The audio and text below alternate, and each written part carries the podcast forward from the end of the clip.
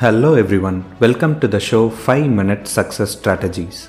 I'm Dr. Avinash here. I share my insights and strategies for personal growth that I have learned and practiced over the years from world class mentors, books, and online forums. Keep listening and stay motivated. Hello everyone, welcome to Health Week number 2, episode number 10 How to Stop Feeling Tired All the Time. Are you someone who feels tired all the time? Are you an ambitious person? You want to do so many things in life, but then this kind of feeling generally tired all the time, not having the energy to do what you want to do. Finally, you end up wasting away your time doing unproductive things and not being able to achieve your goals. If you are someone like that, I have a solution for you. Now, I'm not talking about medical reasons for tiredness. They may be hypothyroidism, diabetes, chronic fatigue syndrome, vitamin D deficiency, etc. These are medical conditions which needs proper treatment. But today I am talking about the general tiredness that you and I experience in any given day of not being able to do what we intended to do. I was this person once and I still am sometimes, but then I made it a mission to find out what can I do to break down this cycle and feel energetic at least most of the time. I'm still learning the art, but I want to share with you what I have learned and what I have implemented in my life and seen the results. Not feeling tired all the time and feeling energetic comes down to three basic lifestyle changes. These are not extraordinary stuff, they are pretty basic stuff, but I can say most of us are not following this in our life, and those three things are diet, exercise, and sleep. Probably I should talk about sleep first. Sleep is a non negotiable commodity, but most of us think it's just sleep. Maybe we can sleep more at weekends or during vacations and do more work in the weekdays, compromising our sleep. I used to think sleeping is a boring thing to do and that I should be adequately tired to start sleeping, and also that I can get away with sleeping just 5 hours a day. Turns out all these facts are not true at all. We must always prioritize sleep just like we prioritize work. Only then our body gets adequate recovery to be fully active and not feel tired the next day. I have a separate episode, episode number 3, on how to sleep smarter. Listen to it for some great sleep advice. Here in this episode, I want to talk about a few points. Some people, including me, even after sleeping for the prescribed 7 to 8 hours of sleep, will wake up feeling tired. If that is the case, most probably you are waking up at the wrong stage of your sleep cycle. See, our body sleeps in cycles each cycle consists of light sleep, deep sleep, REM sleep, and then back to light sleep. Typically, it takes 90 minutes for a cycle to get completed. So, if you are waking up in the middle of a cycle during the deep sleep or REM sleep stage, you will feel tired and confused.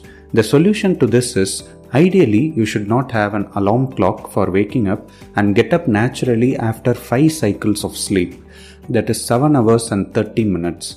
But if you are used to using an alarm clock regularly, then set your alarm clock either at 7 hours 30 minutes or if you think you don't have that much time, then set it at 6 hours, that is the completion of 4 sleep cycles and not in between these both the 90 minutes is not a hard and fast rule, but you need to know what is your natural sleep cycle duration, experiment at getting up naturally without an alarm clock, and calculate your sleep cycle in reverse, which will usually be around 90 minutes, and then plan your sleep accordingly so that you won't wake up tired. If you are someone who has an habit of afternoon nap, then the recommendation is to sleep to a complete full sleep cycle that is 90 minutes Otherwise, don't sleep for more than 30 minutes. The 30 minute mark is where you tend to go into deep sleep. Waking up in middle of a deep sleep gives you brain fog, sleep inertia and lands you in a confused state after waking up. So an ideal afternoon nap should be less than 30 minutes or exactly up to 90 minutes. Anything more than that will interfere with your night sleep. For my 5 point sleep smarter summary, I highly recommend you to listen to episode number 3. Now let's move on to the second lifestyle change that's exercise. Many of us think that we spend our energy by doing exercise and that we will feel tired after some intense exercise. No, that is not true. Doing some exercise makes you feel more energetic and gives you energy than it takes. Plus, it releases a lot of chemicals in your brain, including BDNF and endorphins, which will make you happy and more active.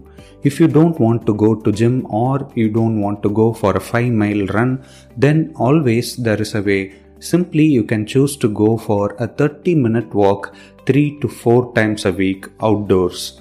A study done in Georgia University found out that walking of 30 minutes in bright sunlight 3 times a week is found to decrease brain fog and improve the energy levels in students exponentially.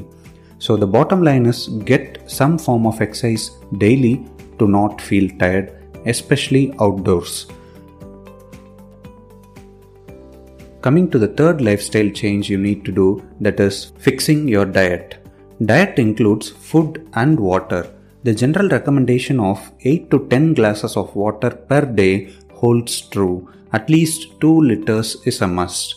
More is better except for those who suffer from cardiac or renal failure. They need to have a fluid restricted diet after consulting a doctor. Drinking water immediately after getting up is a very good habit. It cures that overnight dehydration and neutralizes your gastric acidity.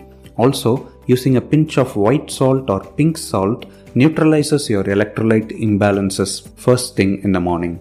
Food recommendations includes not eating too much carbohydrates. Carbs give you instant energy, but after a period of 60 to 90 minutes, you will have an insulin spike which depletes all your glucose, makes you very tired, and many of us experience that feeling of tiredness post lunch, which is called afternoon slump between 3:30 to 4 pm. That is because of eating too much carbohydrates at lunch. So fill your plates with more protein and fat, decrease the amount of carbohydrates like rice or roti. All that is done using rice flour or wheat flour comes under the category of carbohydrates. Try to keep it to a minimum. Also, do not have a king size lunch, eat less so that you can avoid those afternoon slumps. It is important to have a wholesome diet including all macro and micronutrients so that you are not deficient in any of it. I'll talk about the Indian dietary habits and what is best in a later episode. So, we have covered a lot of things. To recap, three major lifestyle changes you need to adopt to not feel tired. They are sleep better, do some exercise with adequate sunlight exposure, and fix your water and food intake.